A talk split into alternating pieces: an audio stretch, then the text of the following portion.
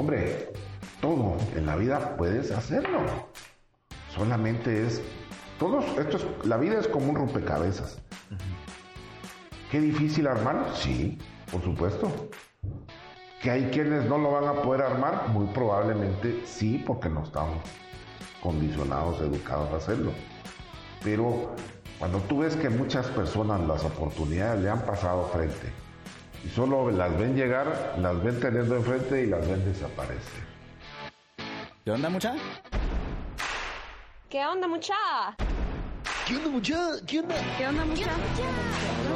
¿Qué onda, mucha? ¿Qué onda, mucha? ¿Qué onda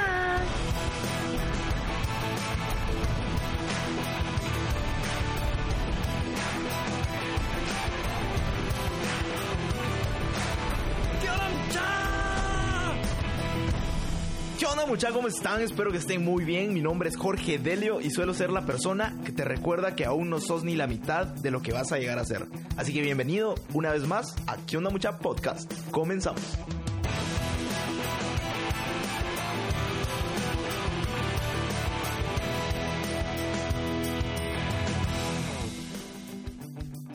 Mucha, hoy les traigo a una persona que admiro un montón y no solo por todo lo que ha logrado, sino porque siempre se levanta para volver a intentarlo. Te presento a Jorge Martínez del Rosal, emprendedor, empresario, arquitecto de profesión y una persona que le encanta diseñar cosas nuevas. Es fundador y actual presidente de Watermanía, que es la mejor empresa en construcción, diseño e implementación de soluciones en piscinas, tanto en Guatemala como en Centroamérica y el Caribe. Pero como dice Jorge, construyen felicidad y alegría desde 1993. En 1994, Jorge se aventura a un viaje que cambiaría la dirección de su empresa, yéndose a tomar ideas, consejos y diseños a Cancún, México, para después traer todo eso a Guatemala y revolucionar la industria de las piscinas. Actualmente Guatemanía tiene 25 años dedicados exclusivamente al desarrollo de piscinas que verdaderamente son obras de arte. Tiene más de 100 premios obtenidos a nivel mundial y es la única empresa galardonada dos veces consecutivas como el premio a la mejor piscina del mundo. Dentro de sus grandes logros, también son miembros de las dos asociaciones de constructores de piscinas más importantes del mundo. Estoy hablando de la Asociación de Profesionales de Piscinas y Spas y de la Master Pools Guild que es una red de diseñadores y constructores de piscinas de lujo en todo el mundo. Estuvimos conversando sobre los retos que ha tenido desde que comenzó a emprender, experiencias que ha vivido como empresario y muchas lecciones que le ha dejado la vida en este viaje tan maravilloso. Pero bueno, no te adelanto nada más y te dejo a que escuches una historia más. ¿Qué onda muchachos? ¿Cómo están? Soy Jorge.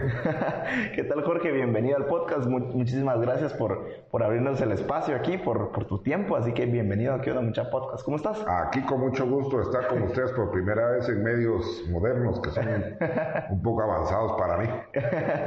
pues aquí estamos ya tratando de encontrar aquí entre tu historia. Como te comentaba, estamos, seguimos aquí en esta temporada llamada Historias y básicamente quiero tratar de extraer aprendizajes y lecciones a través de, tu historia que me parece increíble. Pero me gustaría comenzar con una pregunta que le hago a todos mis invitados y yo creo que es la pregunta y es la siguiente. ¿Cuál es tu visión? ¿Cuál es tu propósito de vida? ¿Qué es eso que a ti te mueve? Mira, eso, eso hace poco me lo acabo de cuestionar. Estaba en un viaje con mi esposa Oh. y compré un libro muy interesante que se llamaba Cerebro Feliz. Ok. Y al empezar a leerlo se hablaba al principio de lo que es alegría y de lo que es felicidad. Y es una de las formas, una de las cosas más complicadas que después me di cuenta que, que era definir, que es la felicidad. Porque muchas veces confundimos felicidad con bienestar. Y bienestar es tener ciertas cosas. Para muchas personas el bienestar y la, o, o, la felicidad, dicen, es tener mi familia, tener dinero, tener mis amigos, sentirme realizado.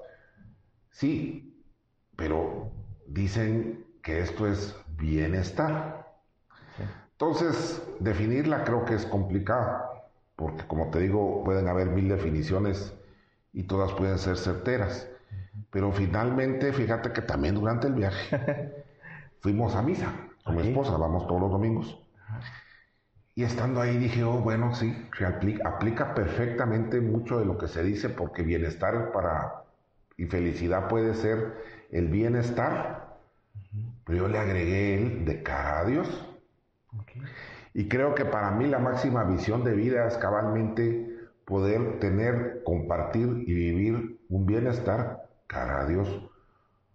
Porque si yo estoy bien, voy a estar bien con quien esté. Sí. Voy a estar bien con mis empleados, voy a estar bien con mis amigos, voy a estar bien con las personas, voy a estar bien contigo. Sí. Voy a estar con, con- con todas las personas si veo, veo que tengo una responsabilidad ante quien respeto en, la- en el mayor de las, de las estimaciones que es a Dios. Wow. ¿Por qué soy puntual? Porque tú te mereces un respeto, pero el respeto que te tengo más como persona te lo tengo que tener porque eres imagen y semejanza. Y no quiero irme con esto a que pienses que soy un religioso, no. Ni que soy un cachureco, tampoco. Pero entiendo perfectamente ahora Ajá. el por qué te mereces más respeto del que yo te pude haber tenido antes, cuando entiendo que la vida es así.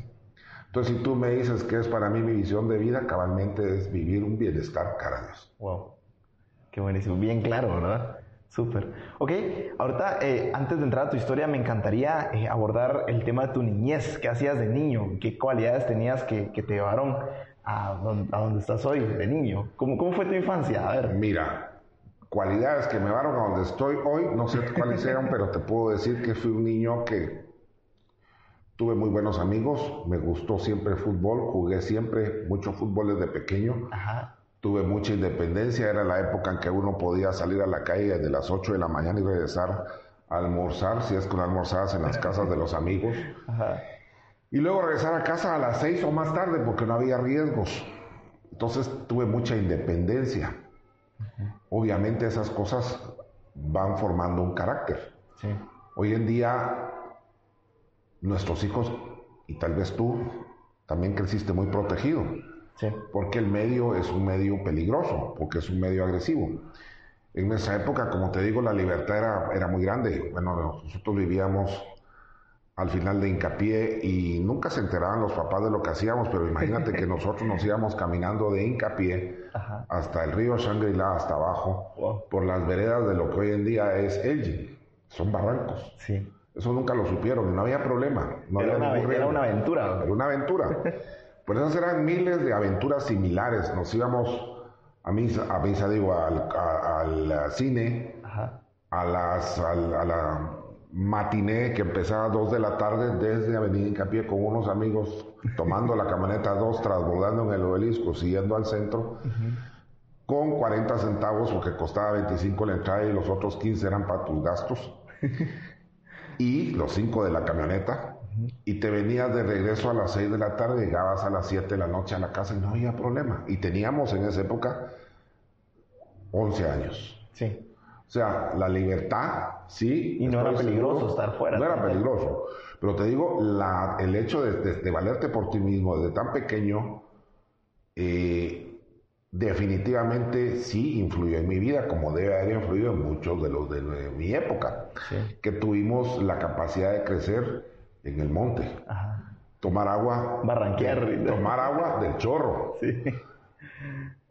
mojarnos en, en- en las épocas de lluvia entre el lodo, o sea, todo lo que hoy en día la gente joven y, nuestros hijos y nietos Ya no lo hicimos.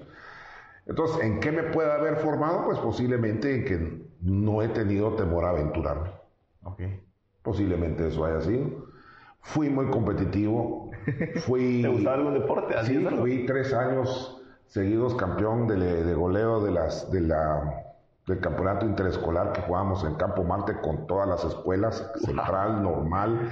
Yo salí del colegio americano, Ajá. jugábamos con todos y salí ahí tres veces campeón goleador. Wow. Fui seleccionado juvenil, entonces aprendí a trabajar en grupo. Sí. Eso también te ayuda mucho, ¿verdad? Porque si desde, desde joven aprendes a respetarte y a respetarte porque te debes a un grupo. Y si tú no funcionas bien, no funciona bien el grupo, también te ayuda, ¿verdad? Y aprendes, pues, obviamente a, a recibir órdenes y aprender a dar órdenes cuando estás en grupo. Sí. Así que cosas tan sencillas como esas de la infancia que creo que sí de alguna manera han ayudado. Sí, uno cuando ya voltea a ver atrás dice, oh, pucha, sí me sirvió esto. Pues sí, creo, no me había, no me había hecho esta reflexión, pero viéndolo bien, sí. Tuve una madre que me quiso mucho, mi padre, en esa época los papás no se les cuestionaba nada, no eran muy no la comunicativos. chancla. Mi madre sí siempre fue muy cariñosa, muy, muy como toda madre, muy con el hijo, hombre, ¿verdad? Un cariño muy especial, solo fuimos dos hermanos. Ok. Y tengo los mejores recuerdos de ella, murió el año pasado, mi padre todavía vive, 95 años este año, así que gracias a Dios puedo decirte que tuve una, una niñez muy normal, nada de excesos, en aquellas épocas no había excesos, solo había alegría, Sí, excesos de salir a jugar nada más. excesos de salir a jugar. Qué buenísimo. Dime alguna frase o lección que, que te haya dado en tu niñez o adolescencia que marcó tu día. No sé, tus papás. Mira, cuando era novio ya de mi esposa, mi suegro me dijo una cosa que está que marca mi vida. Y me dice, no, ¿cómo permíteme? ¿Cómo fue lo que me dijo? Déjame ver. Ay, ay, ay. No fue una frase, sino me dijo, cuando quieras tú hacer algo en la vida, hazlo. Solo mídelo. Porque no hay peor cosa que el si yo hubiera. Esto fue. Haz las cosas midiéndolas porque no hay cosa que más te duela en el futuro que el decir si yo hubiera. Y realmente te puedo decir que sí ha sido eso algo que ha marcado mucho de las decisiones que he tomado porque ha sido para bien el decir si hubiera, lo hice y me fue mal, pero prefiero decir me fue mal porque lo probé y no si hubiera sin probarlo. Sí. Entonces, esa marcó mi vida, desde los 18 años a la fecha. Increíble. Ok, si, si pudieras escoger eh, una, una, una sola decisión que hayas tomado y que cambió tu vida para siempre. Mi casamiento con mi esposa, que ha sido el pilar de mi vida. Ok, wow. Buenísimo.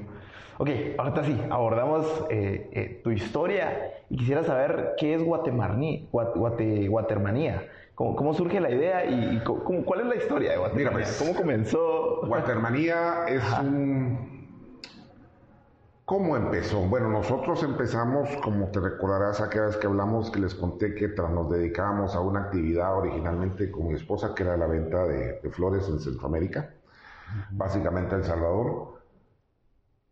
Y vendíamos muy bien en el tiempo de guerra, se hizo la paz, entonces empezó a ir más gente a El Salvador a ofrecer flores ya venían de allá también a comprar y el negocio se fue empeorando. Ajá. Nosotros había, acabamos de, terminar la construcción de nuestra casa, había construido yo una piscina y después algunas personas nos preguntaron sobre quién la había hecho y por las obligaciones que tenías económicas me aventuré a decir que yo podía construir y salieron unas cuantas así. Ajá. Me preguntaban, ¿sabes?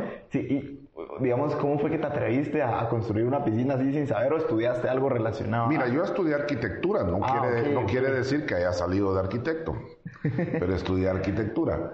Lo que pasa es que, como te decía, difícilmente si algo quiero hacerlo, no lo hago. En este caso me vi obligado porque hice un- construí casa, pero habían obligaciones. Sí. Obligaciones que yo podía cumplirlas con el trabajo como lo teníamos, pero en dos años se nos, se nos cayó el negocio y había que ver de dónde se proveía. Entonces, obviamente, salió la oportunidad, la construcción de la piscina, yo la vi, la vi con el maestro de obra que, se, que teníamos asignado en ese momento y después le dije, mire, eh, me salió esta oportunidad, véngase conmigo a trabajar. Hicimos una y hicimos otra. Y eh, en una ocasión que estaba yo platicando con el jefe de allá arriba, que estaba diciéndole, mira, estoy bien fregado. que me ayudas, vino esta visión de, de poner Watermanía. No te puedo decir que qué fue lo que, lo que vi, pero sí recuerdo que regresé y le digo a mi esposa, mira, vamos a hacer esto. Y es lo que también conté en aquella ocasión que dijimos, bueno, ¿y cómo lo vamos a hacer? Pues sacando un crédito. ¿Cuánto tenemos que sacar? Pues tanto para inventario para construir las instalaciones. Y pedimos el crédito y nos, nos lo dieron al 35%. que era el valor del crédito en esa época, que había mucha inestabilidad política en el país. Fue en el año 93, posterior a, que, a, aquel golpe, a aquel autogolpe de Serrano, que Serranazo. era sí, pero ese serranazo. Las condiciones eran las más malas para que en ese emprender. momento dispusieras tú emprender algo como emprendimos nosotros. Pero 26 años han pasado y aquí estamos. Esa fue la razón, la inspiración. ¿Qué te digo yo hoy en día? Ya estamos constru- hemos construido en toda Centroamérica, estamos construyendo en el Caribe, eh, tenemos una presencia en Guatemala sumamente importante, nos ven con- como una empresa muy especializada, líder, y pues eh, se ha hecho un buen trabajo. Yo recuerdo que, ¿sabes? Tú, tú contaste que, que como que habías visto piscinas de esas inflables así en la calle y dijiste, ¿por qué Ah, yo no? No, ¿Cómo esas, piscinas, esas piscinas en una ocasión las vi en Estados Unidos, las piscinas armables, Ajá, y dispuse traerlas. ajá, Dispuse traerlas porque dije, bueno, en Guate creo que algo como esto, por el precio que se puede dar, puede venderse. Y recuerdo que una de las formas en que dije yo que se puede vender más fácil es si las ofrezco como piscinas y depósito de agua. ¿por qué? Porque en un momento dado teníamos 12 metros cúbicos de agua, cuando aquí en Guatemala hay una escasez de agua muy grande, ¿verdad? Sí. Y en efecto, el factor de ofrecerlas como, como depósito de agua y piscina fue la excusa perfecta para la mamá, para que el papá comprara, porque tenía dos usos, entonces tuvieron mucho éxito. Y en un principio Guatemala sobrevivió de la venta de estas piscinas que tenían nada más una época en el año, que era la Semana Santa, pero que se vendían tan bien, en esa época no las traía nadie más que yo. Se vendían también que ayudaba para tener por lo menos unos 6, 8 meses de sobrevivencia de la- de la compañía, porque se vendían muy, muy bien y muy, muy rápido. En efecto, así fue. Qué, qué buenísimo. Y, y cómo, cómo uno va atando todas las cosas, ¿verdad? Cómo todo se va uniendo puntos. Así es. Ok. es. Y cómo, a ver, ¿cómo fue ese, ese primer trabajo de hacer una piscina? ¿Cómo fue esa experiencia? Pues mira, fíjate que fue interesante porque inclusive fue un reto, un reto delicado porque estaba involucrada que la que nos pidió que si sabíamos quién construía y a quien le dijimos que lo podía hacer yo era una, es una amiga de mi esposa que se dedica a bienes raíces y me dice, mira, es que necesito alquilar esta casa, pero necesitan que se haga piscina porque es para el agregado militar de la Embajada de los Estados Unidos. Ajá. O sea, la, la presión Era fuerte. era grande para hacer una cosa bien hecha. Menos mal tenía un buen maestro de obra que hicimos el trabajo. Ajá. Pero ni modo, había que hacerle frente y le hicimos frente, ¿verdad? Y, Sí, y los fue interesante. y los diseños los, los hacías Este, tú. este, en este caso, esta piscina era muy sencilla, era cabalmente como la que yo tenía en mi casa, que era como se ha- hacían las piscinas antes, que eran unos rectángulos con, entra- con un ingreso con gas y ahí terminaba la fiesta, no era nada a lo que hoy en día, hoy en día hemos evolucionado. Antes era lo que se llamaba un tanque de natación, Ajá. era una cosa fea, Sí, sin gracia. cuadrado totalmente. Sin gracia, sí. Así era. Y, ok, quisiera ir un poquito más atrás y justo al momento cuando estabas a punto de emprender. O sea, me imagino que hubo personas que te decían, no, no lo intentes, la situación está mala. ¿Cómo, cómo fue esa lucha? ¿Cómo batallaste con eso? No, fíjate que nuestros amigos fueron lo suficientemente prudentes para solo pensarlo y no decirlo. Porque tiempo atrás, tiempo después sí nos dijeron, mira, nosotros pensamos que ustedes no más tardaban de seis meses. Porque las condiciones eran complicadas. Eh, nadie en esa época estaba pensando por el serranazo y demás en invertir en, en construcción de piscinas. Sí. No había en esa época tampoco todavía muchos desarrollos como hoy en día en el mar, en tiendas de Marina del Sur, Punta Velas. Liquín era muy, pero muy sencillo. Las casas eran sencillas, las piscinas eran sencillas. Cambió mucho la forma de pensar y la forma de invertir en el gusto, en el confort y en, y en sí mismo. Eh, las personas antes eran muy guardonas y coincidentemente cuando, cuando nosotros eh, empezamos a operar, las nuevas generaciones como nosotros, como, como, como la mía, empezaron a invertir. Eh, mucha gente que sus padres empezaron, y eso sucede siempre, los que empiezan se friegan, los que siguen la gozan y los terceros la quiebran. Pero cabalmente se dio el caso de que cambió la forma de ver la vida, cambió la forma de ver el confort, confort cambió la forma de ver lo que quieres para tu casa de verano y ahí estábamos nosotros cabalmente para empezar a ir por esa línea. Pues, y aquí en Guate me imagino que era una industria pues relativamente nueva. Bueno, aquí había en esa época uno o dos constructores de piscinas.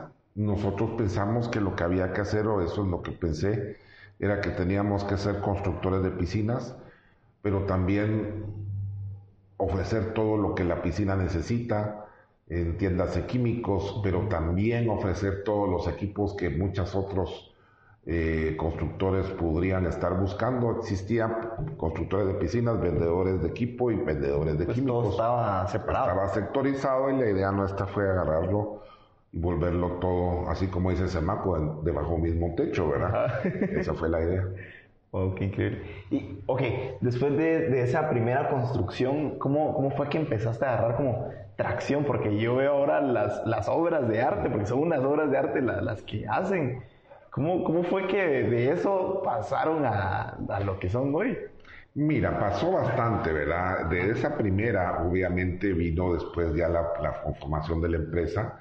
Sí te digo, me lo tomé muy en serio y también eh, viajé eh, sobre todo a Cancún y te puedo decir que recorrí la mayoría de los hoteles de Cancún de la época del año 93 al 96, eh, conociendo no solo y viendo no solo eh, diseños que eran en aquel momento muy, muy buenos, y han sido siempre muy buenos, materiales, y tuve la oportunidad inclusive de meterme a ver equipos y demás. O sea, hice una investigación y entendí bastante bien lo que es el confort, lo que debe ser el confort dentro de una piscina. No solo el diseño, sino el cómo hacer que alguien se sienta bien, que quiera permanecer dentro de la piscina. En el caso de los, de los espacios donde hay eh, bares y demás, también entendí que son lugares que se tienen que hacer tan agradables para que tú como negocio hagas plata. Entonces, ¿qué deberían de tener para que tú quisieras seguir ahí? Y pues de alguna manera el hotel tuviera un punto de negocio importante, eh, aún en una piscina, y no necesariamente tener a los meseros de arriba abajo corriendo, sino que tú dentro de la piscina pudieras verte atendido plenamente y que el negocio fuera importante. Entonces, aprendí muchas cosas que solo visitando y comparando. En otros países. Porque sí, no todos ofrecen las mismas cosas, no todos ofrecen, no todos tienen el éxito. Y empecé a ver lo que funcionaba y lo que no funcionaba, lo que funcionaba como diseño, lo que no funcionaba como diseño, las áreas que no se aprovechaban, las áreas que sí se aprovechaban y de alguna manera tú sacas tus conclusiones para ofrecer un producto que realmente sea el indicado. Y eso nos llevó a que hoy en día lo que hacemos es, funcionamos como un sastre. que te hacemos? Un traje a la medida. O sea, la idea es que cuando tú vienes conmigo, nunca te vamos a tratar como al anterior que vino o como el que vendrá después de ti, porque sabemos que tú, eh, el, eres, tú tienes el derecho a la singularidad y, a nosotros nos corresponde tener la obligación de ofrecer dentro de esa singularidad lo que, el traje que mejor te queda para ti y tu familia. Ah. Dependiendo gustos, preferencias, actividades, eh, es prácticamente un, un test familiar el que te hacemos para poder hacer el mejor approach a diseño para ti. ¿Te gusta la fiesta? Pues tengo, que poner algunos ambientes de fiesta. ¿Te gusta el deporte? Pues te pongo tus ambientes de deporte. Tienes niños chiquitos y, ya, estás, ya eres abuelo o, tienes una buena, una buena cantidad de niños, te tengo que tener espacios para niños chiquitos. En fin, hay que pensarlo todo en función de que tú le saques el mayor provecho a tu inversión. ¿Y cu- cuál ha sido, porque es como hacer un traje a la medida de esa analogía que hiciste, ¿y cuál ha sido tu cliente más difícil? O sea, que quiera un, millón de cosas. Mira, ¿O ¿Cómo fue ese reto? Yo creo que mi cliente más difícil tal vez fue el, el proyecto Blanc Monterrico Ajá. por la extensión del trabajo en sí. Estamos hablando de 2.800 metros cuadrados de construcción, fueron más o menos 420 metros de punta a punta de piscina, pero a solicitud del, del desarrollador tenía que tener muchas áreas. Entonces debería yo de tener plenamente identificadas las áreas para, ni, para toddlers, niños de, de dos años a cuatro, pero también ya de los de cuatro a ocho, pero también de los de ocho a doce, y luego que ya venían los eh, adolescentes que tienen otras cosas, y los adultos y las familias. Entonces, sí hubo mucho, fue un reto importante el decidir cómo incorporar todas estas partes en, en una piscina y que, que, que no funcionara esto como un edificio de apartamentos que vas piso a piso y que vas viéndolo, sino que funcionara como un todo armónico. Te diría yo que eso se logró plenamente. eh, y sí costó, hubo bastante, hubo bastante diseño que hacer. El proyecto en sí también fue un reto porque estábamos manejando una cantidad de casi un millón y medio de galones de agua. La filtración era importante, tuvimos que instalar, te digo, alrededor de 4.300 metros cuadrados de, de mosaico. Es la piscina en que más se ha instalado mosaico es Guatemala. Eh, y en Centroamérica. O sea, había muchos retos de por sí. Sí. Eh, estaba sobre la arena, lo cual también es complicado porque tienes que conformar muy bien su base para que no tengas problemas de asentamiento, de que la piscina se te quiebre, en fin, muchas cosas, ¿verdad? ¿Y, y cómo, cómo manejas el, el trabajo en equipo? Porque, o sea, hay un montón de cosas involucradas, ingeniería, diseño, ¿cómo, cómo, o al inicio, no sé si lo hacías tú solo o Mira, cómo pues funciona? esto, esto, todo tiene una razón. Esto es como cuando tú compras un carro de armar. Que si sigues bien las instrucciones no vas a empezar por la parte 25, sino empiezas por la 1. Entonces, cabal, aquí es lo mismo, ¿verdad? Tienes que empezar primero con, con diseño. Obviamente, ya que el diseño se aprueba, entonces ya empiezas con ingeniería. Porque en ingeniería es la que te va a decir qué te va a costar el proyecto. O sea, antes de una cuantificación tienes que pasar por ingeniería para ver todo lo que involucra lo que como diseñador diseñaste.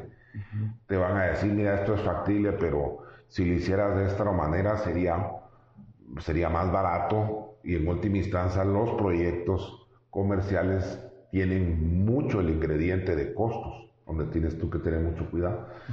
Entonces, tenés que contar con la gente más indicada, más con la que verdaderamente entienda tu filosofía de ser. Si a ti te gustan los trabajos bien hechos, que no te vengan con cosas de que si querés hacemos esto así, si no me importa, no se dan cuenta. No, eso no se vale. Sí. Las cosas son, tienen que ser para toda la vida y entonces tienes que tener gente que piense igual que tú. Obviamente tenemos eh, gente, ingenieros en la parte de lo que son estructuras, de lo que son suelos, que en proyectos difíciles como estos juegan un papel importantísimo y con los cuales eh, integras un todo. Ajá. Luego haces un cronograma de trabajos y vas poco a poco, programas tu tiempo, tú dices seis meses, cinco meses para algo como esto, recuerdo que pusimos seis meses y nos tardamos más, pero porque la obra sí se tardó mucho en, en- en facilitarnos ciertos espacios, ciertas áreas que tenían ellos que darnos, pero nosotros sí dentro de nuestro cronograma cumplimos a cabalidad. Todo está, como te digo, en, en- en tener un buen grupo de gente Sí. y gente que entienda. Te lo quiero decir también, eh, nuestros albañiles, que son la parte más valiosa de nuestros activos de empresa, nuestros albañiles, la gente más despreciable, Sí. De- del medio eh, en Guatemala, porque tú sabes que dicen, no tengas, tenés costumbres de albañil, tenés boca de albañil. Almorzás como albañame, güey. nosotros tenemos en ellos nuestros, nuestros gente más valiosa, porque los hemos educado para que sean buenos trabajadores, buenas personas, educados, responsables, ganan muy bien, no ganan por, por día, ganan conforme a lo que trabajan y a lo que trabajan bien. Y también pierden cuando hacen el trabajo mal porque les toca a ellos eh, componerlo. Pero te digo, eso es de lo más importante con que puede uno contar para evitarse problemas a futuro, para no tener que regresar a, a componer trabajos mal hechos.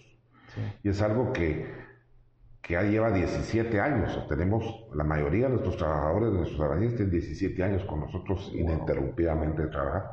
¿Cómo? Ya conocen Belice, conocen Islas Caimán, conocen Panamá, conocen toda Centroamérica. Ahorita tenemos trabajando a unos en Caimán que tuvimos que enseñarles inglés tres meses porque si no, no podían darles visa de ingreso y ahí están trabajando. En fin, te digo, toda la inversión de esta gente para mí es poca porque sí se merecen que los apoyemos porque para nosotros es lo más importante. Qué bonito porque cuando los tratas bien y se sienten bien, se quedan. Se quedan, ellos se quedan eh, cuando no ha habido trabajo, se esperan, pero saben que la empresa nunca ha dejado de pagarles bien y en tiempo. Y nosotros sabemos que nunca hemos tenido un trabajo mm, mal hecho por un descuido o por una irresponsabilidad. Podemos tener trabajos de cuidado, de, de- estéticamente que no tuvieron el cuidado, pero de fondo los trabajos de nuestra gente son extremadamente bien hechos. ¿Qué onda mucha? Soy yo nuevamente y en menos de un minuto regresamos con el episodio, ¿va? Pero antes quiero recomendarte algo increíble. Si estás escuchando este podcast, seguramente sos el tipo de persona que está emprendiendo, que busca nuevas formas de obtener un ingreso o simplemente quiere comenzar un proyecto nuevo. Si sos ese tipo de persona, te estoy buscando y quiero regalarte algo. El mejor curso de habla hispana sobre cómo vender en la tienda más grande del planeta, Amazon. Con más de 100 videos disponibles, este curso tiene un contenido que a mí me ha cambiado la vida. Tomar este curso me ha servido para entender todo el proceso que involucra vender productos en Amazon y tener todo el conocimiento necesario para lograrlo de una manera efectiva. Así que búscalo en curso de amazon.com. Repito, curso gratis de amazon.com para que aprendas a generar ingresos pasivos a través de Amazon. Pero bueno, te das una vuelta por ahí y seguimos con el episodio. Increíble. ¿Y cómo, cómo le haces para liderar a tantas personas? Pues mira, conseguir gentes que lideren también contigo, ¿verdad? Delegar. Porque sí, porque yo no, llegó el momento en que ya inclusive ya no puedo hacer visitas a todos los proyectos, pero digamos, nuestra estructura está que tenemos un ingeniero en jefe, tenemos tres ingenieros más de campo, tenemos el equipo de diseño, yo me meto a diseño completamente, Te, te encanta el diseño. me fascina, entonces eh, tienes que, la gente tiene que entender tu filosofía de, de- de trabajo. Sí. Eh, para nosotros es eh, obligatorio que se sepa que el trabajo debe de ser bien hecho. O sea, está muy gastado aquí, voy a dar el 100%, no, eso nosotros, nosotros no vamos a hacer nada. Bien hecho quiere decir bien hecho. Bien hecho es como se debe hacer. Bien hecho es que, que nadie puede hacerlo mejor que tú. Eso es lo que buscamos, eso es lo que la gente sabe que tenemos nosotros la responsabilidad de entregarle a nuestro cliente. Y las metidas de pata suceden, pero lo educado es tener la elegancia para sacarla y no dar excusas, no dar un fíjese y un es que metí la pata, se lo resuelvo. Wow. Con educación y respeto. O sea, es mejor a- a- a- a aceptar un error que tapar una estupidez, ¿verdad? Entonces, cuando hay que dar el pecho, pues hay que darlo. Y le ha pasado muchas veces, pero la gente reacciona muy bien cuando respondes y das el pecho. Dar la y cara, aceptas hacerse responsable. Lo acepta muy bien, porque el humano no es infalible. Sí. Lo que es molestísimo es que te quieran justificar un atraso, un mal trabajo, una tontería con, con un fíjese que no sé qué, es que no, no, no, no, no. Entonces, sí hemos cometido errores. ¿Alguna anécdota que, que recuerdes? Ay, no, que recuerde yo alguna. es que no, no, no tengo alguna en especial, pero Pero pues que pasan mucho, ¿verdad? De que te llaman. O a veces pequeños "Mira, detallitos, pero... Sí, pero no te puedo decir cuál, porque cuando te das cuenta de algo es porque ya sobrepasó la, como te dijera yo, cuando algo llega a mí es porque no se arregló en el camino. Los clientes generalmente tienen el trato muy directo con quien les atiende, que generalmente es el vendedor. Van con él y le dicen, mire, pasó tal y tal cosa, resuélvanlo. Ellos ya saben que la norma es, señores, primero se resuelve y después se mira si se cobra o no, pero lo primero es resolverlo. Entonces, generalmente no llegan ya a mí quejas de ningún tipo porque no ha habido necesidad. Porque la gente sí sabe cómo llamarlo. Sí. Pero te digo, ya prácticamente no llegan porque se les resuelve. Eh, es una norma en Guatemala que las garantías y todo eso son inexistentes, ¿verdad? Andan viendo cómo no te cumplen. Yo sí se los digo a ellos, miren jóvenes, las cosas hay que, hay que re- resolverlo y después vemos qué se hace. Porque la gente, si se le resuelve, va a tener una actitud. Sí. Y la gente, si no se le resuelve y se le dice que, que hay un cargo, que en esto, que el otro, pero no está resuelto, tiene otra actitud. Entonces, generalmente, yo te diría el 95 o 98% de los casos no tenemos ningún problema de que vengas tú, repares y aunque no haya sido tu culpa, cobres. Sí. Porque ya reparaste, ya actuaste, que es lo que la gente busca. Y eso va mucho con la filosofía que tú le enseñas a... Sí, es que eso así tiene que ser. Ellos ya saben que así tiene que ser. Sí. Increíble. No, y, y, y eso, eh, los clientes, un cliente satisfecho recomienda. Seguro. Entonces, Y lo más delicado es que un, un cliente satisfecho de, te hablan pocas personas, pero un insatisfecho no lo para la boca de que, de que hable mal de ti, ¿verdad? Entonces hay que tener mucho cuidado con eso de los insatisfechos, ¿verdad? sí, es muy cierto. ¿Cuál? Sobre todo con las redes sociales hoy en día, que Ah, sí. cualquiera te puede sacar una cosa y te despotrica y te deshace, ¿verdad? No hay barreras, ya. No hay barreras, entonces hay que tener mucho cuidado. Sí, totalmente. ¿Y cuál ha sido el proyecto más difícil? Eh, Porque estoy investigando un poquito y, y puchis, un montón de premios a la mejor piscina del mundo, incluso. Sí. ¿Cómo que se siente haber llegado a eso? O sea, ese Pues mira. de satisfacción, de orgullo, ¿cómo? Pues mira, sí porque, primero que nada, yo como lo veo es que es un premio a nuestra mano de obra.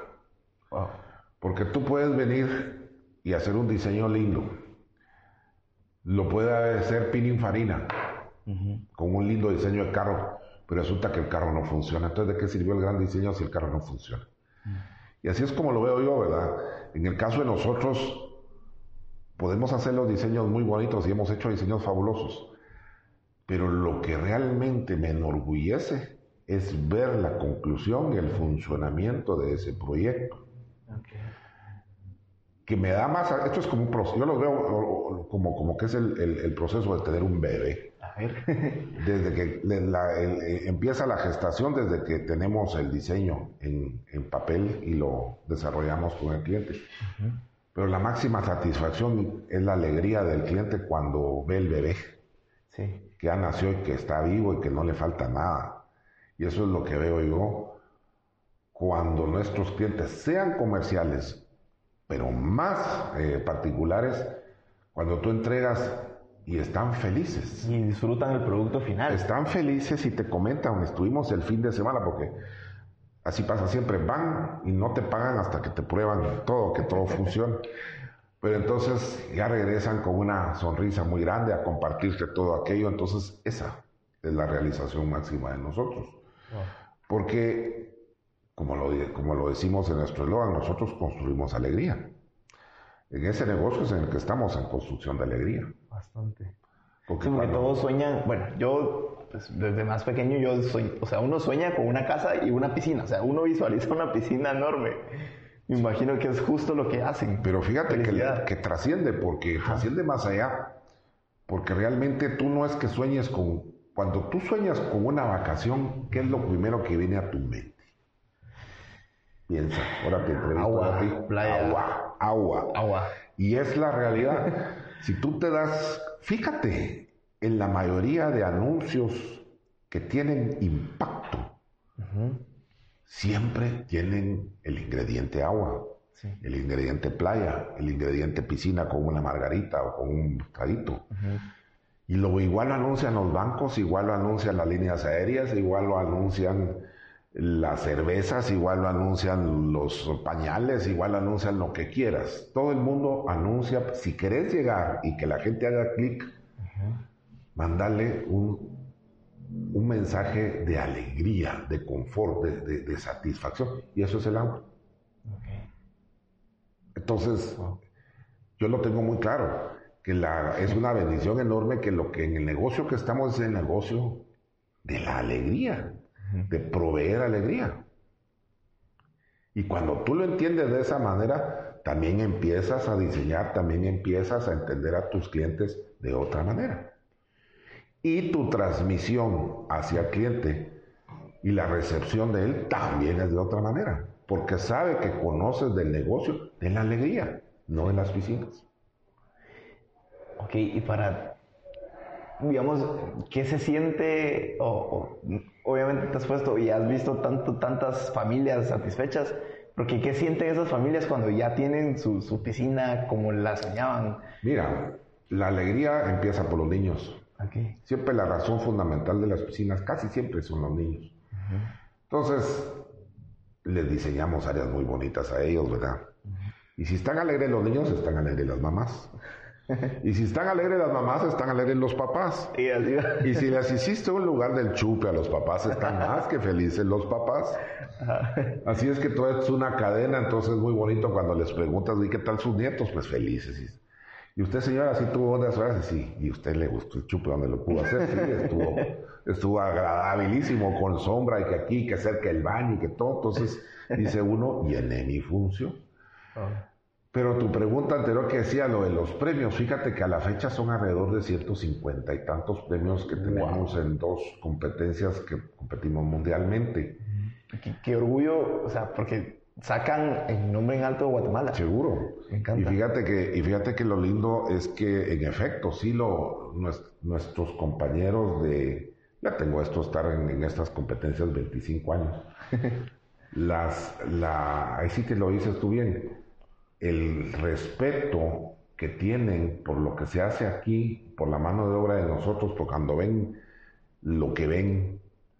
Y cuando se comenta lo que vale un proyecto versus lo que cobrarían ellos, el abismo es gigantesco y entonces nos preguntan, ¿y cómo le haces? Y muchas, muchas veces hay que decirlo, bueno, porque las, unas, las condiciones económicas son diferentes, pero otra, nosotros nos adaptamos a los presupuestos. Y nosotros sabemos que Guatemala no es Estados Unidos ni Las Vegas. Nosotros hemos, hemos hecho piscinas que podrían perfectamente estar en Las Vegas. Más bonitas que las de Las Vegas. Y posiblemente a una veinteava parte del costo. Que es la... Sí, es la un di- abismo. eh, sí, sí. eh, Que es la diferencia? Pues nuestra mano de obra que es muy calificada. Dos, que tenemos que hacer lo que antes se llamaba, eso es algo que ustedes jóvenes no, tal vez no se recuerdan, pero antes te vendían eh, piscinas, no digo, cocinas, estufas y refrigeradoras y te decían viene tropicalizada. Y lo que pasaba es que las tropicalizadas eran, eran cocinas y eran estufas y eran refrigeradoras que no se oxidaban, que venían especialmente para el trópico, que se funcionaban aquí, que no son las condiciones de los Estados Unidos o de Europa, en fin. Y yo le digo es que nosotros tropicalizamos todo. Porque si yo tengo que, si yo veo que aquí ustedes invierten en un chorro que el accesorio en sí vale 150 dólares y tiene tal efecto, yo tengo que ingeniármelas para hacer eso, pero que me salgan 10. Y se, y se logra. Es simplemente pensar qué pasa entre los americanos y nosotros. Los americanos, si necesitan hacer filtración, poner una fuente, que una caída, te ponen bombas para cada cosa. Yo lo que tengo que ver es cómo le hago con una bomba todo eso, para tratar en lo posible de que mi cliente no pague de más, porque sí somos bien conscientes en eso, no quieren, somos bien conscientes, te digo, pero ridículo, porque no les importa gastar 100 en una piscina, pero sí dos en una bomba. Así de ridículo es la cosa, ¿verdad? Eh, pero eso me ha llevado a tener mucha, mucha capacidad de, no de improvisar, pero sí de, de ser recursivo. para ofrecer lo que te costaría bajo otras condiciones mucho, para hacerlo accesible y llegar a lo que visualizaste de una misma manera, pero muy accesible. Nuestros proyectos se reflejan y la misma gente lo nota, lo aprecia y nos lo ha hecho ver. Y como te digo, el orgullo más grande no está en decir es que tenemos, mm, yo estudié en la Sorbona diseño, no, tenemos la mejor mano de obra posible. Y es mano de obra que se ha acostumbrado a trabajar bien. Y de calidad. pues. Y de calidad. Y que muchas veces aquí no lo apreciamos. No lo apreciamos porque, como, como te digo, tenemos el concepto de que el más vil de los personajes que hay en un país son los albañiles. Pues. Sí. Cuando bien en- trabajados, bien enfocados, bien cuidados, son, por el contrario, la gran diferencia. Sí. En realidad es lo que mueven, o sea, las construcciones, Es todo, es todo lo que queda oculto. Sí. Todo lo que queda oculto en un edificio lo hace un, lo hace un, un albañil. Albañil.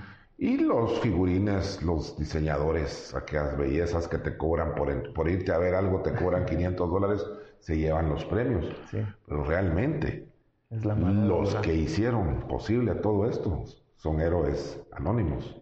Wow, me encanta cómo, cómo piensas esto. Quisiera saber, porque esa vez recuerdo cuando fui a, a tu conferencia, mencionabas esta, tenías como que una forma de pensar acerca del fracaso. Quisiera saber qué, qué piensas. Mira, Para yo ¿qué es el lo pensaría más bien en función del éxito. Yo trato siempre de ser muy positivo y creo que una de las cosas más importantes que puede haber para, para el éxito es tener el interés de hacer, de empezar, pero con la idea de la conclusión. Para mí el fracaso es empezar, pero no terminar. Para mí el fracaso es ni siquiera pe- empezar, sino solo pensar. Porque te lo digo porque hay mucha gente que dice, mira, es que eh, eh, yo, qué suerte tienes. Es que yo tengo muy mala suerte. Yo nunca, nunca me han llegado las oportunidades. O por el contrario, hoy es que la gente te dice, es que fíjate que me, está, me, me- me- me pu- puede salir esto, pero no tengo cómo hacerlo, no tengo los recursos, no tengo... Hombre, todo en la vida puedes hacerlo. Solamente es... Todos, esto es, la vida es como un rompecabezas. ¿Qué difícil armarlo? Sí, por supuesto. ¿Que hay quienes no lo van a poder armar? Muy probablemente sí, porque no están condicionados, educados a hacerlo. Pero cuando tú ves que muchas personas las oportunidades le han pasado frente y solo las ven llegar, las ven teniendo enfrente y las ven desaparecer. Y todo es porque solo ven el esfuerzo que hay que hacer y ahí mismo se acaba el interés. Wow. O sea, si mira tú, tú crees que puedes escalar el monte Everest, Claro. bueno, pero hay mucha gente que ni siquiera piensa que puede irse a Miami porque no tiene para el boleto. Y esa es la vida de los negocios y esos son los fracasos. Hay que pensar en grande Si tú crees que eres incapaz de subir el Everest, pues te digo, qué triste pues, porque no entiendes que todo en la vida tiene la posibilidad, si tú tienes, bueno, hay hasta personas que sin piernas no han subido. Sí. Es que cuando te das cuenta de eso, dices, tú tengo posibilidades de cualquier cosa. Mira, Stephen Hawking, ¿quién era? Y mira quién llegó a ser. Hablaba, ¿no? Mira tú el otro muchacho que da pláticas que no tiene piernas ni brazos. ¿Quién es? Sí. Está casado, tiene hijo. Entonces, para mí el fracaso es no querer tomar responsabilidad. ¿Has oído cuántas veces dicen que los hijos traen el pan bajo el brazo? Que Sí. dicen así. Ajá. Lo que traen es simplemente la responsabilidad para la persona que está teniendo el hijo porque dice, ahora tengo una responsabilidad más, voy a trabajar más, voy a ser mejor. Es un cambio de actitud, es un cambio de, de- de- de forma de ver la vida. Entonces, yo tengo muy claro que el fracaso es no querer. Básicamente es no querer, no no poder. Confundimos el no puedo con el no quiero. La excusa del fracasado es decir no puedo, cuando lo que corresponde es decir no quiero. Wow. Y solo es ese cambio de, como de mindset. Es que tienes, tú le pasas el no puedo, el, el no, ¿por qué no puedo? Porque fíjate que yo no tuve las- la suerte de otros. O sea, te, te victimiza el no puedo y el no quiero ya va contigo. Entonces por eso nadie dice, ¿por qué no iniciaste lo que me dijiste? Nadie dice, porque no quise. Y dice, es que no pude, fíjate. Sí, y es esa- hacer ese cambio de, de quitarse el papel de víctima y agarrar la responsabilidad. Es simple, sencillamente querer. Si más gente quisiese, ya estaríamos en Marte viviendo.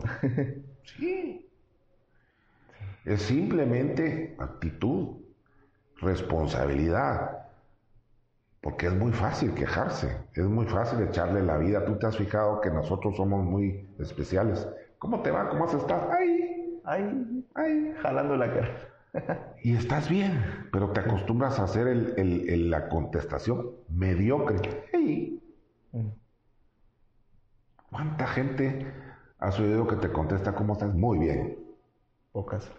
Y esas te impresionan. Yo tengo dos que, que- que dos amigos.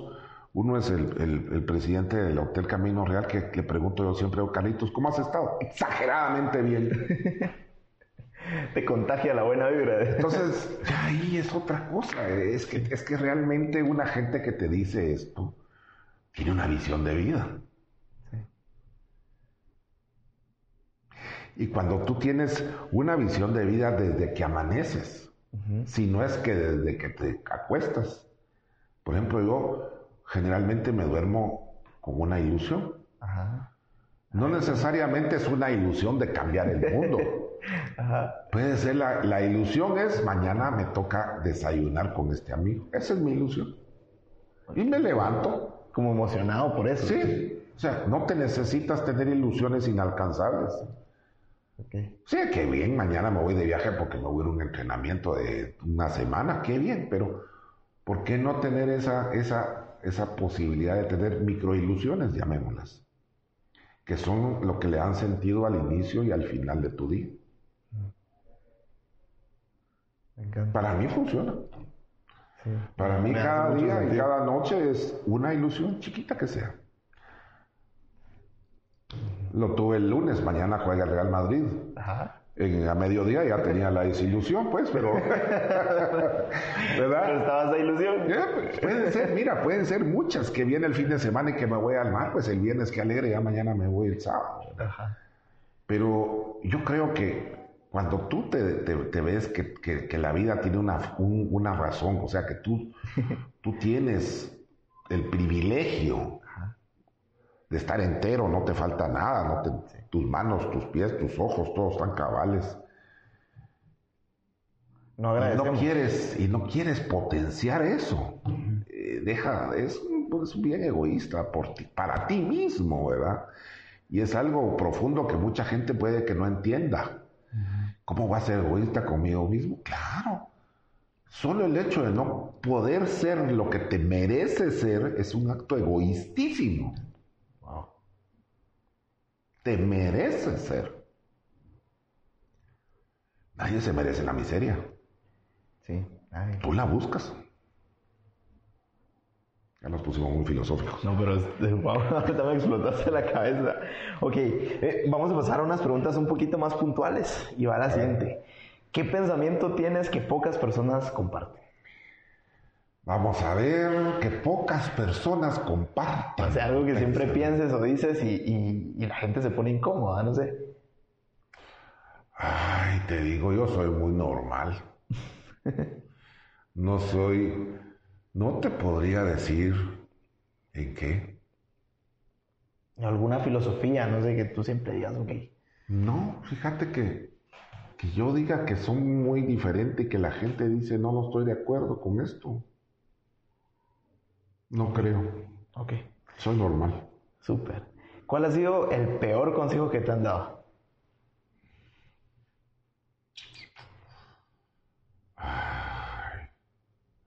Te voy a ser muy sincero. No recuerdo cosas negativas, generalmente. No, no me recuerdo de un...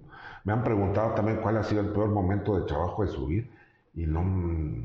Todo te forma al final. No, no, yo no sé si ya tengo un mecanismo de defensa que lo malo ya se, se olvida y, y no porque no hay que aprender de los errores, sino porque si, si no me deja nada bueno, ¿para qué no va a estar lo mismo? Me encanta. ¿Y ahora cuál ha sido el mejor consejo que te han dado? El que te dije de mi suegro. Ok. Cuando quieras hacer algo, mídelo, porque lo peor que te puede pasar en el mundo es que te la factura se llame si hubiera. Ese. Me parece súper. Jorge, ¿cuál, ¿cuál es tu peor miedo? Tu mayor miedo, perdón. Mm, Ahogarte en una piscina. No, fíjate que no me he puesto a pensar cuál sea mi peor miedo, pero posiblemente no ser el día de mañana considerado un buen ejemplo para mis hijos. Ese sería el peor de mis, que por cierto creo que lo de, que sí me tienen bien, pero cometer un error. Creo que cometer un error que pudiera causar una decepción. Ese podría ser, sí. Súper. Ok, eh, nos estamos ya quedando cortos de tiempo y pasamos a unas preguntas de cierre. Y hay una que me encanta muchísimo y es la siguiente. Imagínate que tienes la oportunidad de tomarte un café por cinco minutos con el Jorge de cuando tenía 15 años. ¿Qué le dirías? Ay, ay, ay. A Jorgito. Le diría a Jorgito, le diría, mira, Patojo, no estudias arquitectura, jamás, porque te conté que mi papá no me dejó estudiar lo que me había preparado, que era para veterinario. Ok. ¿ok? Y por eso me fui por, lo- por la profesión, dice que más fácil y es una de las más difíciles. Le diría, Jorgito, no hagas eso. Segundo, le diría perseverar en el fútbol, porque ahora sí te puedes ir a estudiar fuera y a jugar en un equipo de fútbol de otra a- a- Pensando en el Jorgito hoy en día, ¿verdad? Porque en qué época no hacías nada. Seguí con el deporte. Eh, le diría. Ay, ay, ay.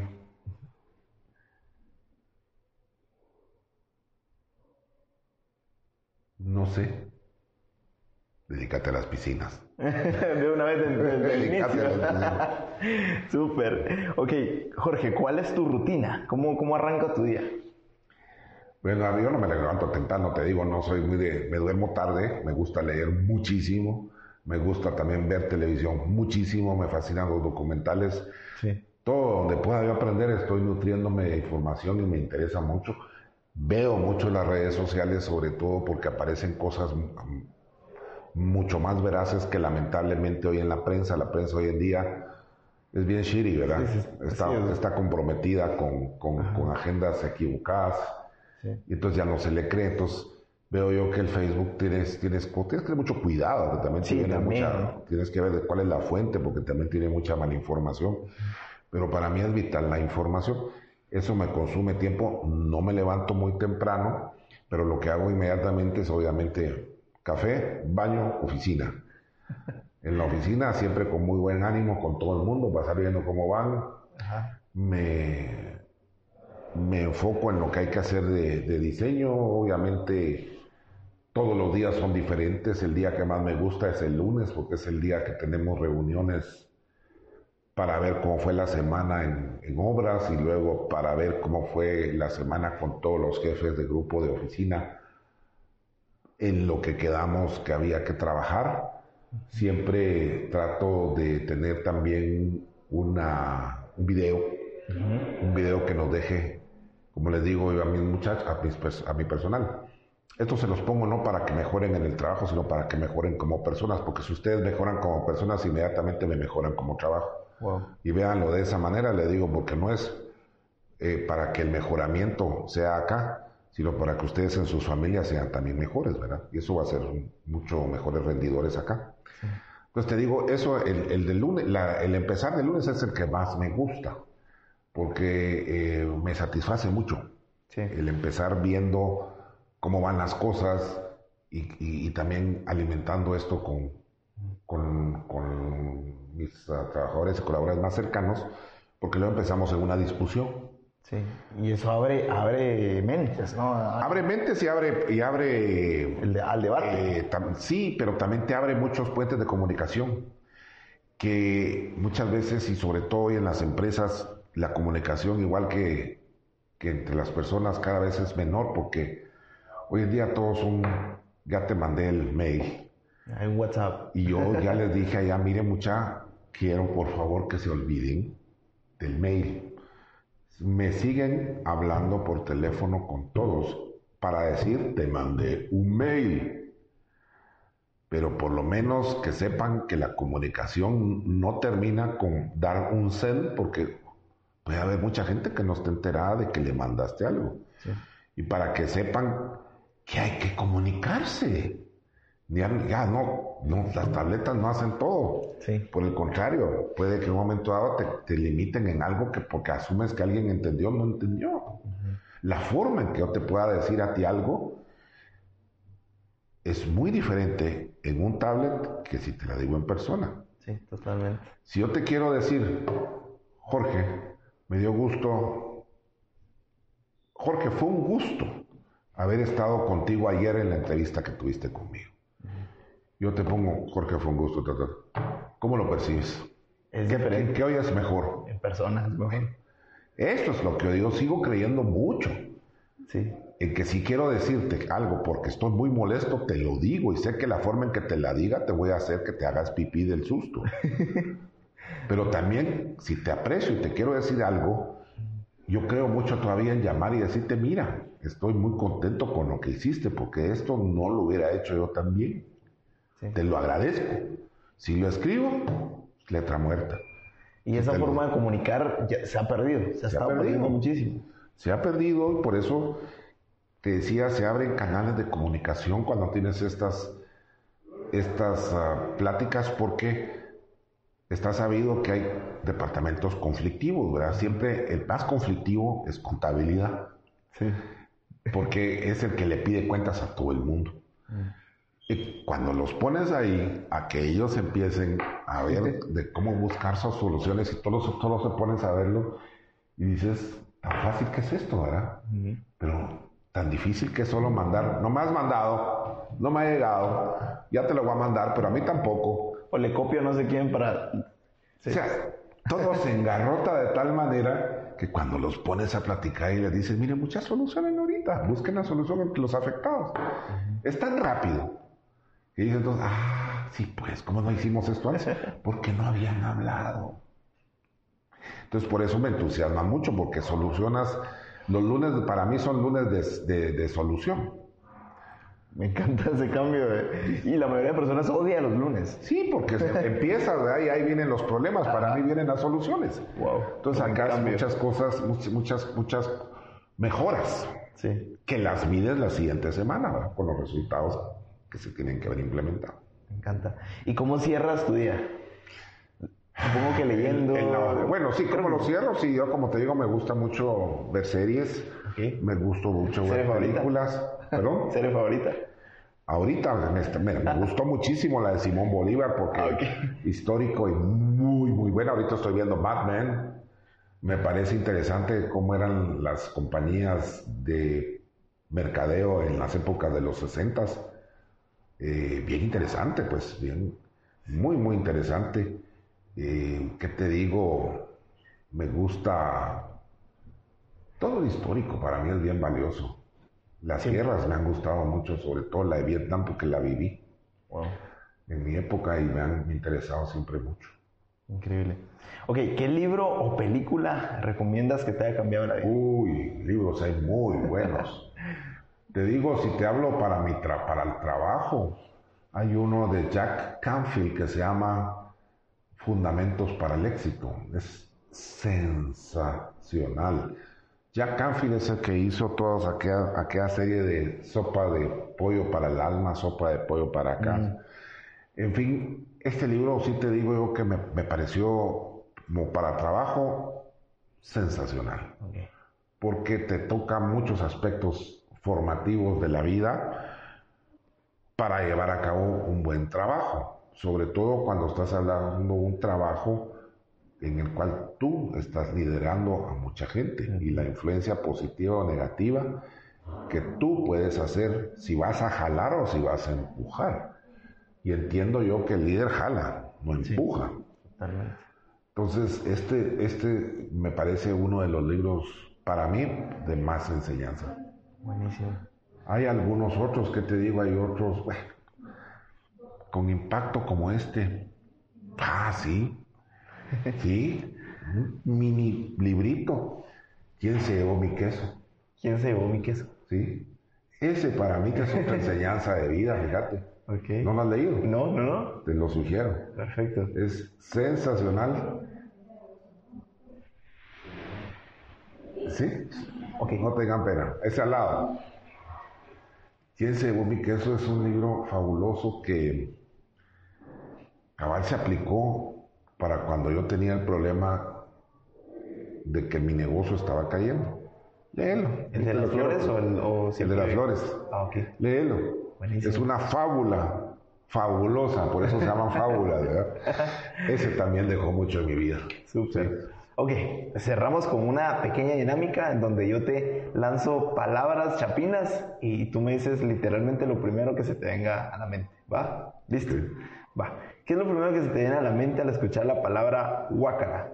Suciedad, Chatío, niño, chapuzón. agua, Ahí piscina. está. de Watermania. Buenísimo. Muchas gracias, Jorge, eh, por tu tiempo. Eh, de verdad, qué contenido tan increíble. Muchas gracias por el valor que aportas a un montón de personas que seguro les volaste la cabeza como a mí. ¿Cómo, cómo te encontramos en redes sociales, Watermanía? Sí, eh, tenemos eh, nuestra página watermania.com.gt. Luego tenemos, ah, sí, esa es la, es la- es la forma más, más directa. Estamos también en Instagram, estamos en Facebook Buenísimo. eh, y estamos eh, en Avenida Hincapié para cuando quieran llegar. Súper. Me parece, te va a tomar la palabra. Con mucho Ok, gusto. De verdad, eh, muchas gracias, Jorge, y éxitos, éxitos en todo. Muchísimas gracias, fue un verdadero placer. Súper. Qué bomba de episodio, mucha. Muchas gracias a todos por escuchar y buena onda por quedarte todo el tiempo. Espero que te hayas llevado muchas lecciones tanto como yo y como siempre te lo digo, no sirve de nada si no lo pones en práctica. Jorge, muchas gracias por tu tiempo, consejos, lecciones y por contarnos tu increíble historia.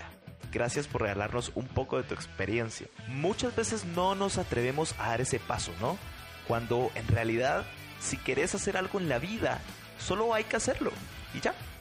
A ver, te voy a dejar una pregunta que siempre me hago para cualquier cosa que me da miedo. ¿Cuál es mi peor escenario? Si la respuesta no es que me voy a morir, entonces no hay razón para no hacerlo. Y como dijo Jorge, no hay peor cosa en la vida que el si yo hubiera. Pero bueno, hasta aquí el episodio de hoy. Me encantaría saber qué tal te pareció el contenido, si te gustó o si no te gustó. Entonces subite una story eh, con algo que hayas aprendido o alguna frase que te haya impactado. Me etiquetas, arroba Jorge Velio y conectamos, ¿va? Bueno, listo, me voy. Te mando un abrazote donde sea que estés y nos vemos hasta el siguiente episodio. Y como siempre, te voy a recordar que aún no sos ni la mitad de lo que vas a llegar a ser. Órale,